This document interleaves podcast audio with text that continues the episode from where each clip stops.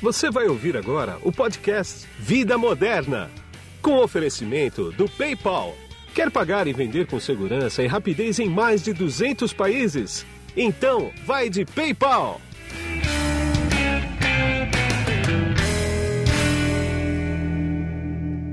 Bom, quem está comigo aqui agora é o Leonardo Sertão, que ele é Head de Desenvolvimento de Mercados para a América Latina do PayPal. Tudo bem, Léo? Olá, Guido, tudo ótimo. Prazer tudo. Estar aqui com você. Igualmente. Léo, me diz uma coisa, você já foi vacinado? Tomou a vacinona aí já? Tomei, tomei semana passada. Você não tem idade para isso ainda, pô? É, acho que é um dos grandes... Acho que é a única hora que a gente gosta de, de ter um pouco mais de idade, né? Então, exatamente. Tomei na semana passada, então grande, grande alívio. Tá, legal. Aproveitando que a gente está falando de saúde, como é que vocês... tratam as P M Es, as pequenas e médias empresas, e por que, que a gente precisa ficar atento à saúde delas, hein? É, infelizmente não tem uma vacina ainda, né? Que a gente consiga, é.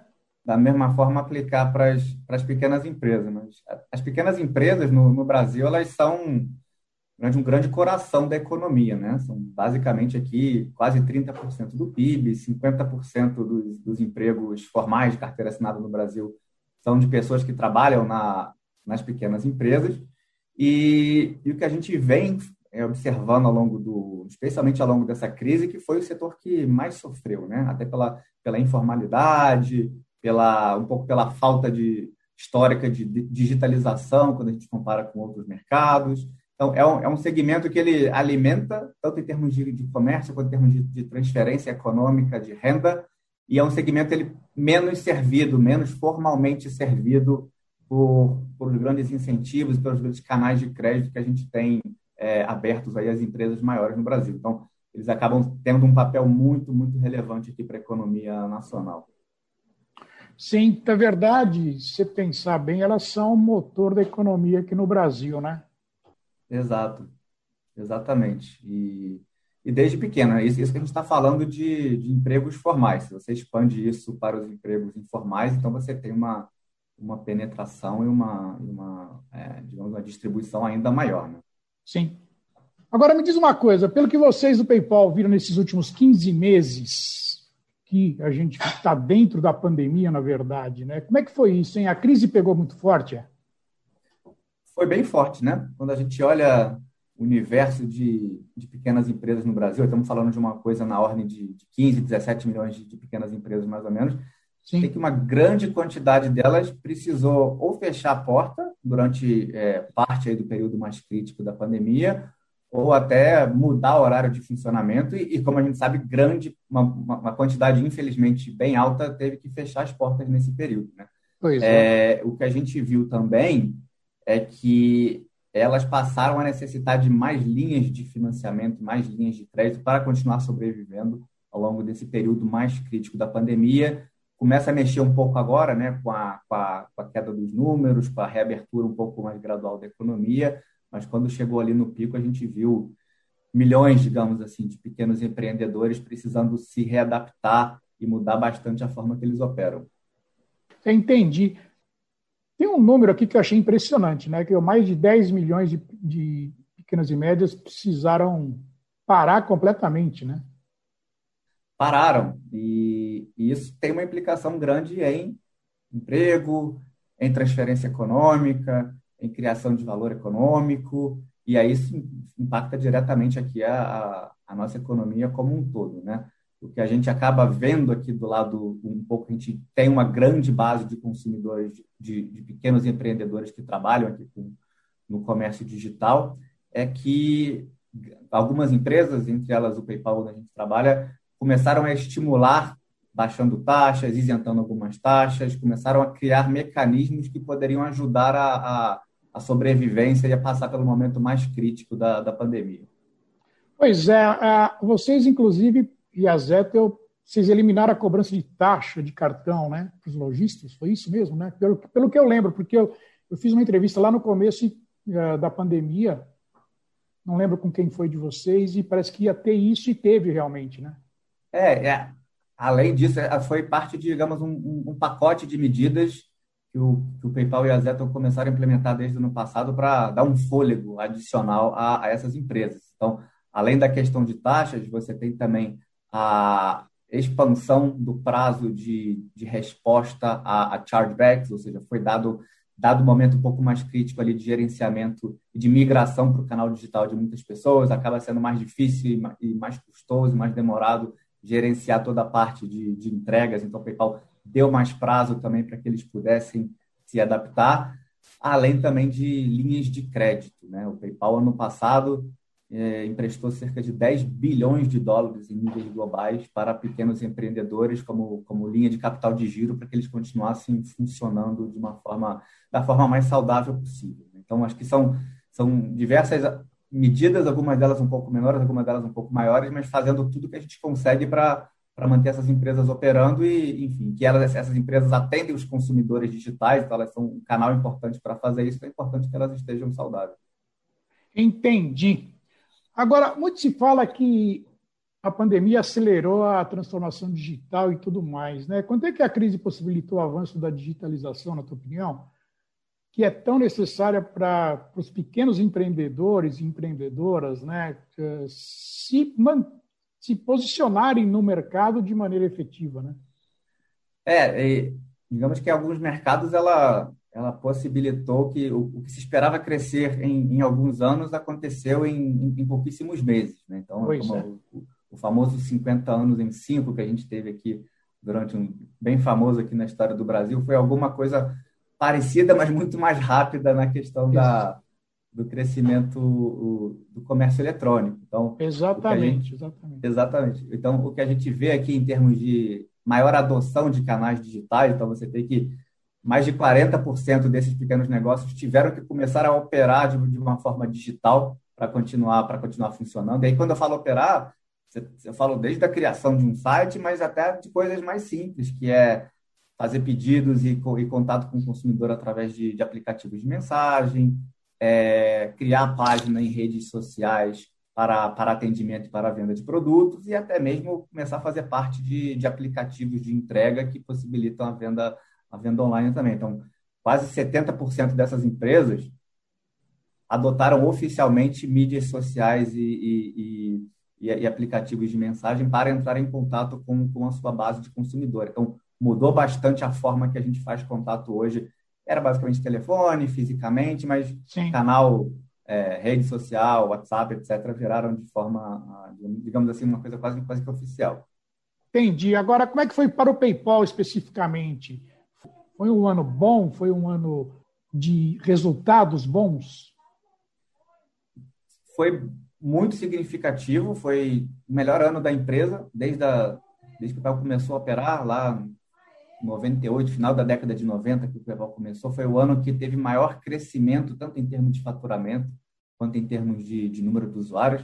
Então, só para você ter ideia, em termos de volume de pagamento, foram mais de novecentos bilhões de dólares globalmente, crescendo mais de trinta por cento versus o ano anterior. Então, é um crescimento que a gente ainda não tinha visto. Mesmo que o e-commerce está acostumado a crescer dois dígitos, esse foi um crescimento bem acelerado pelo lado do PayPal.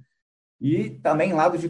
No, na questão de consumidores, né? São, foram mais de setenta milhões de novas, novos usuários na carteira digital do PayPal é, adicionados no ano passado. Um, mais de um milhão desses setenta milhões foram só no Brasil. E é um, e é um, é um movimento que a gente vê ainda, digamos, vê o ano passado, mas que ainda no começo desse ano ele continua bem acelerado, né? Só no primeiro trimestre foram mais de quinze milhões de contas PayPal adicionadas à, à base. Então, foi um ano super positivo para o PayPal e trabalha justamente ali no, no meio do caminho entre proporcionar a, a, a viabilizar, digamos assim, o e-commerce de uma forma segura, de uma forma simples de se fazer. Então, foi bem interessante para o PayPal. Entendi. São números expressivos mesmo, né? São números expressivos e que a gente vê ainda... Não, não foi só dois mil e vinte, né? Não foi dois mil e vinte, Sim. a gente continua vendo isso acontecendo em dois mil e vinte e um, e o começo do ano foi, foi super forte, e, e não só em, nível, em níveis nacionais, a gente vê isso acontecendo também entre comércio, a gente chama de cross-border, que seria transfronteiriço ou internacional, então sim, foi um sim. ano em que globalmente esse comércio aumentou mais de quarenta por cento. A gente vê a China com mais de setecentos milhões de consumidores digitais. Então, você falar setecentos milhões de consumidores digitais, quando a gente pensa em Brasil, que tem mais ou menos duzentos milhões de habitantes, é uma coisa, é um número bem absurdo, né? Mas é, é. é, mas é o que a gente vê. E é, mas em termos de, de a... compradores online mesmo, dá sete vezes mais, né? É sete vezes mais. É, é, um, é uma magnitude que, às vezes, até se a gente, quando olha o número frio, a gente se, se surpreende. Então, é, é uma migração, né, que a gente chamava, a gente falava no, a, a, até pouco tempo atrás que essa digitalização ela era, uma, era uma tendência. Sim. A diferença é que, desde o ano passado, ela passou a ser uma necessidade, né? Então, não tem mais como ficar de fora. Era um caminho sem volta. Agora, além de ser um caminho sem volta, ela é uma necessidade básica aí dos, do, do, de todos os comércios, especialmente desses pequenos que estão precisando. Então, foi, foi um ano super interessante, tanto nacionalmente nos países, quanto em termos de, de, de, de troca internacional. Então, só para te dar um outro número, quando a gente olha só consumidores brasileiros, ah. os consumidores digitais brasileiros, cinquenta por cento dele, deles, ano passado, começaram a experimentar compras é, fora do Brasil também. Então, ah, que bacana. Sites da, sejam da Ásia, sejam dos Estados Unidos, e, e eles estão buscando não só preço, né? Então, você tem uma, uma, uma, uma questão de preço que, que, que atrai bastante, mesmo considerando a alta, alta do dólar no ano passado, mas você, você tem uma questão de preços muito interessante, como também busca de produtos que eles não encontrariam é, no Brasil. Então, Sim. acho que a digitalização tem essa outra face, que é começar a cada vez mais proporcionar essa experiência internacional para os compradores. Sim, sem dúvida. E isso reflete, já que você, já que você é América Latina, refletiu na América Latina também? Reflete na América Latina também. Acho que um dos grandes expoentes é o, é o, é o México. Então, o Sim. México, quando a gente olha... Ano passado, foram quase setenta por cento dos consumidores digitais, sessenta e pouco, sessenta e oito mais ou menos, quase setenta por cento dos consumidores mexicanos começaram a comprar é, online também, fora, fora das suas fronteiras. Acho que o México talvez tenha uma configuração um pouco diferente, por estar muito próximo dos Estados Unidos, sempre teve essa, essa, essa abertura grande em termos, em termos econômicos, mas o Brasil não fica muito longe, aí com mais da metade, mais da metade experimentando. Eu mesmo... Pessoalmente falando, costumava comprar mais em, em comércios brasileiros. Comecei a fazer algumas compras internacionais ano passado também, de, de produtos que eu não encontrava aqui. E, e, e ficou mais simples, né? Acho que o acesso a esses, a esses comerciantes estrangeiros ele, ele ficou mais simples e mais seguro. É uma outra, uma outra, um outro atributo que o consumidor valoriza também. Não faria essa compra se eles não se sentissem seguros em fazer. Acho que é onde o PayPal acaba adicionando um pouco de valor também pela, pela segurança da plataforma nesse gerenciamento de fraude, acaba proporcionando um pouco mais de, digamos assim, de consciência limpa, consciência tranquila para fazer uma compra, saber que seu produto vai chegar. Entendi. Agora, como é que como é que o PayPal, por ser uma, uma empresa global, né, de, de um gateway de pagamento, né, como é que vem ajudando o setor desde o começo da pandemia?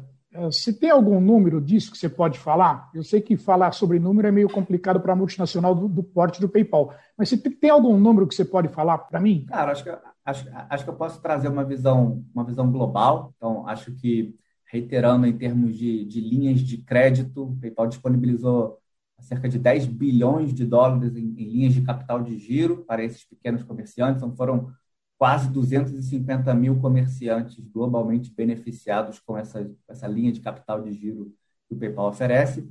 Sim. No Brasil, o PayPal também vem fazendo isso. Temos uma parceria aqui com uma, uma, com uma fintech, que é, que é a Capitalis. Então, o PayPal viabiliza para a base de comerciantes que trabalham com o PayPal uma linha de capital de giro, que a gente chama de um capital de giro quase consignado, em que o comerciante ele não precisa devolver o crédito, mas simplesmente ele vai, vai pagando a linha de crédito com base nos recebíveis que ele faz através da plataforma, isso de uma forma bem, bem saudável e bem simples. Ah, entendi. Bem, bem sem, que a gente chama de sem fricção no processo, né? Tira um pouco o lado burocrático de aprovação de crédito, isso é feito totalmente online, em poucos cliques esse, esse crédito está disponível e ele vai sendo descontado a partir do fluxo de recebíveis que ele tem junto com junto com o PayPal. E, e, na verdade, esse é só o começo, tá, Guido? Porque quando a gente pensa no que, que dá para fazer e, da, e na, no quão pouco atendidos esses pequenos comerciantes, pequenos é, empreendedores são quando, no, no que tange a linhas de crédito, sim, esse é só a, a ponta do iceberg. Acho entendi. Que... Não, pode... Tem uma coisa também que eu acho importante, que é o seguinte...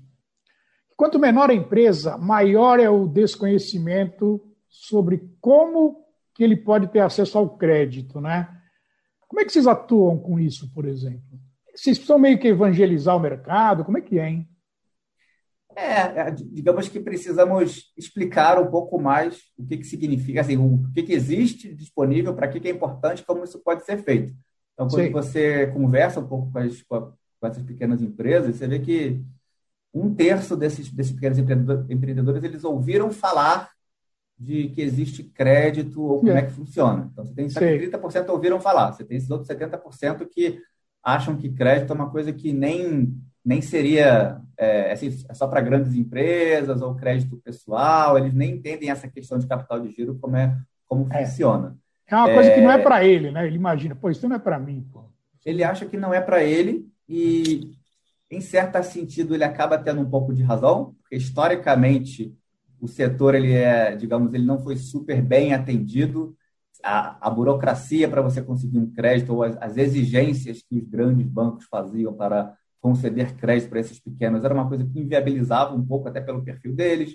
Muitos exatamente deles não tinham nenhum C N P J, não conseguiam nem comprovar, talvez, é, com todos os documentos necessários para uma linha de crédito formal, e acabavam ficando um pouco alijados desse, desse processo, né? Acho que isso vem mudando um pouco ao longo dos últimos anos, vem surgindo muitas, muitas fintechs de crédito no Brasil focadas nesse, digamos, nesse apoio a, a, a pequenos empreendedores com a concessão de, de linhas de financiamento, mas ainda está muito longe, quando a gente olha em pesquisas, do que de fato o, o mercado precisaria ser suportado. Então, por isso que eu digo que a gente vê um pouco a ponta do iceberg, mas é uma coisa que ainda dá para fazer bastante coisa. Exatamente. Não deixa de ser uma questão de democratização para essas pequenas e médias empresas, né? É, e democratização é, é, o, é o, digamos, o, o principal compromisso que o PayPal tem na sua missão, né? Como sua missão como empresa é viabilizar essa democratização do financeira e o acesso a, a, a meios de pagamento, ferramentas financeiras para... para as pessoas, sejam consumidores, sejam, sejam pequenos comerciantes, né? Então, quando a gente olha, então a gente está falando hoje de quase quatrocentos milhões de, de consumidores e empreendedores usando o PayPal, globalmente falando, está no coração ali, está no cerne dessa questão, manter isso, isso funcionando de uma forma bem, bem azeitada. Então, você garantir que o acesso seja simples, seja seguro, seja confiável, e seja rápido, é o que a gente enxerga como o principal caminho para o, para o crescimento do, do e-commerce e a razão de ser do, do PayPal como empresa. Entendi. Desses trezentos e noventa e dois milhões de clientes, quantos são comerciantes realmente? Quer dizer, obviamente, acho que a maior massa aqui deve ser de consumidor, né? A maior massa é de consumidor, mas você tem aproximadamente trinta, trinta e um milhões dentro desses trezentos e noventa e dois, que são vendedores. E aí, quando eu falo vendedores, estamos falando desde das, das de empresas grandes, multinacionais, como esse grupo também que a gente vem conversando, que são esses pequenos empreendedores que, numericamente falando, são, são a grande maioria. Exatamente, porque se fosse ao contrário, aí não ia rolar nada, né? Exatamente, exatamente. Se tivesse mais vendedor que comprador, ficaria difícil o negócio. Exatamente, mas a gente acaba precisando dos dois, né? Assim, a, a forma ah, de viabilizar... Dúvida. A forma de viabilizar um comércio saudável é que você tenha tanto o lado dos vendedores quanto o lado dos compradores, exista confiança de ambas as partes ao fazer as transações, claro. e, e o processo tem que ser simples, rápido e seguro. Então, acho que são os ingredientes principais para a engrenagem funcionar. Exatamente. Agora, vamos pegar vinte e vinte e um, que já estamos na metade do ano, já passou um pouquinho da metade do ano, né? Quais são as, as perspectivas e expectativas do PayPal para esse ano aqui? É um ano que, que o PayPal enxerga como uma, uma, uma continuação dessa aceleração do ano passado. Acho que, acho que o começo do ano até aqui vem mostrando que essa, essa, essa tendência, esse, esse ritmo, ele não, ele não arrefeceu. Então, quando a gente olha, acho que, como eu falei, ano passado o PayPal adicionou mais de setenta milhões de novas contas à base. A gente olha só Sim. o primeiro trimestre desse ano, já foram mais, aproximadamente quinze milhões de novas contas adicionadas. A gente ah. olha esse, esse movimento, ele, ele continua muito forte. Então, isso se traduz também em termos de faturamento, em termos de, em termos de receita. Então, é um ano que a gente enxerga que a, a democratização ela vai continuar acelerando, a, a, a, digamos, a, a criação de novas contas e a, e a, e a popularização do, do e-commerce ele vai continuar acontecendo. Então, ainda tem muita gente que está que tá testando, tem muita empresa que começou o processo de migração ano passado e vai continuar migrando para o e-commerce esse ano. E muitas das empresas que começaram a surgir esse ano, elas já nasceram digitais, né? O que a gente chama de gente. digital first, mas elas já nasceram nesse ambiente que talvez elas começaram primeiro digitais para depois descobrir como é que elas vão fazer essa operação no mundo físico. Então, a gente vê um crescimento muito grande da... do número de transação e da base tanto de usuários quanto de, quanto de clientes. E, como eu falei, acho que o, o desafio de é, continuar suportando esses pequenos empreendedores, tanto em termos de linha de crédito, quanto em termos de isenção de taxa, quanto em suporte de atendimento, esse ano ele continua como uma, como uma verdade a ser perseguida. Eu sei que vocês fizeram uma pesquisa, né, chamada Jornada Omnichannel e o Futuro do Varejo, né, que foi feito pela Social Miner, em parceria com a Opinion Box. O que, que você que que, que que refletiu essa pesquisa em, em pessoas que pretendem aproveitar para comprar mais online? Vai ter um crescimento disso? Você tem algum número disso aí?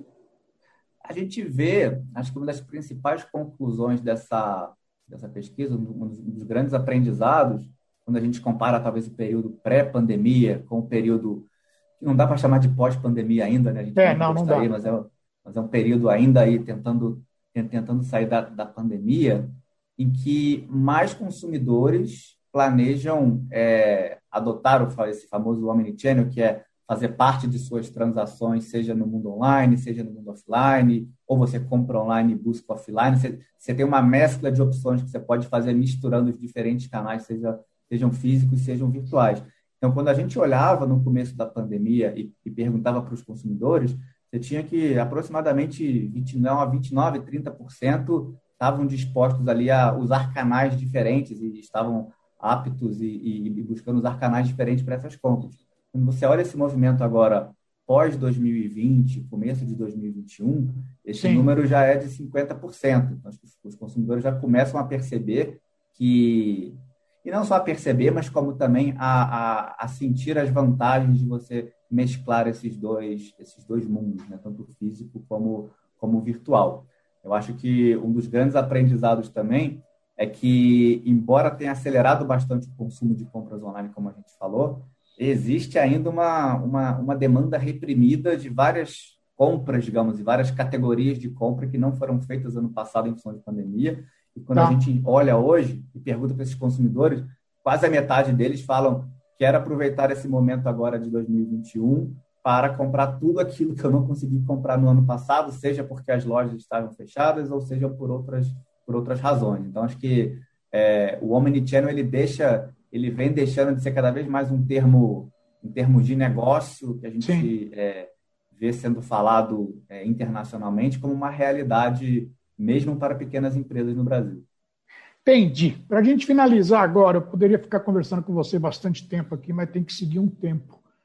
Qual é, que é o conselho que você dá para alguém que está começando no comércio eletrônico nesse período, que é um período difícil, né? Quer dizer, você tem alguma, alguma dica, alguma, alguma orientação, na verdade, dica não é a palavra, para dar para esse pessoal? Acho que tem, isso aí, tem o dito popular de que toda... Toda crise traz muitas oportunidades, que a gente não deve desperdiçar uma crise, mas a verdade é que é, todo esse crescimento e essas oportunidades trazidas pelo, pelo mundo online e pelo mundo do e-commerce, ah. ela, ela de fato vai, vai propiciar e vai ajudar muito o crescimento nesse momento mais difícil, mas não existe mágica, né? Então, existe também é, necessária atenção, necessário suporte, necessário investimento de tempo E de, e de esforço para que isso aconteça de uma forma saudável. Então, para quem está começando, acho que, acho que algumas coisas que eu poderia dizer é, primeiro, que eu falei de não existe mágica, não é simplesmente criar um site ou colocar a sua plataforma numa, numa mídia social que as vendas vão, acontecer da noite para o dia. Então, exatamente, existe ali um esforço muito grande entre atender bem, responder as mensagens, atualizar o conteúdo, continuar mantendo esse diálogo com os consumidores de uma forma eficiente. Também não adianta responder a mensagem daqui a, daqui a três dias. Então, é. o canal online ele não funciona por si só, ele depende de pessoas por trás dele para fazer com que ele funcione de uma forma eficiente e conquiste o consumidor. E aí a segunda coisa que eu ia dizer vem exatamente disso, que é, não adianta você fazer uma primeira venda e depois você simplesmente não manter aberto esse canal de comunicação e de engajamento. Então, você manter essa comunicação, seja através de newsletters, através de mensagens, através de descontos, ou seja, como é que você consegue manter engajado esse consumidor depois que ele conheceu a sua empresa, fez a primeira compra, ele tem que ter uma boa impressão, mas ele deveria continuar engajado e, e se tornar um consumidor é, fiel ali à sua, à sua empresa indo para frente. Acho que uma terceira coisa, que talvez não entre um pouco na cabeça de quem está começando agora, mas que a pandemia ressaltou bastante, que é a questão da segurança, da segurança online. Então, sim, cresceu muito em termos de, em termos de compras de e-commerce, transações digitais, mas é, o oportunismo e, e os golpes e as fraudes online também aceleraram bastante, vislumbrando uma oportunidade. Então, sim, você ter parceiros confiáveis, sejam de pagamentos, sejam de logística, sejam de armazenamento de informação, sejam de distribuição, você ter parceiros confiáveis com uma estrutura robusta de segurança, vai ser, é, é, uma, é uma terceira dica que eu daria, que acaba sendo um pouco é, é, é, não pensado nesse primeiro momento, mas é o que viabiliza o negócio tanto economicamente quanto dá segurança para o consumidor comprar na sua plataforma, porque ele vai estar respaldado ali por todo um, um ecossistema ali de, de parceiros que tem experiência, tem know-how e tem uma, uma, uma reputação forte para ajudar esses pequenos empreendedores a, a seguir crescendo no e-commerce. Entendi. Léo, eu quero agradecer bastante o tempo que você ficou comigo aqui. Eu sei que a tua agenda ela é bastante concorrida. Você separou esses minutos para mim aqui. Muito obrigado, viu? Guido, eu que agradeço aqui pela, pela oportunidade e vamos, vamos nos manter com saúde e com, com boas, um otimismo aqui para dois mil e vinte e um, que vai ser um ano super, super, super forte para todos. Exatamente. Aqui é Guido Orlando Júnior, diretor de conteúdo do portal Vida Moderna, que você acesse em w w w ponto vida moderna ponto com ponto b r. Tchau! PayPal ofereceu este episódio do podcast Vida Moderna. Quer pagar e vender com segurança e rapidez em mais de duzentos países? Então, vai de PayPal!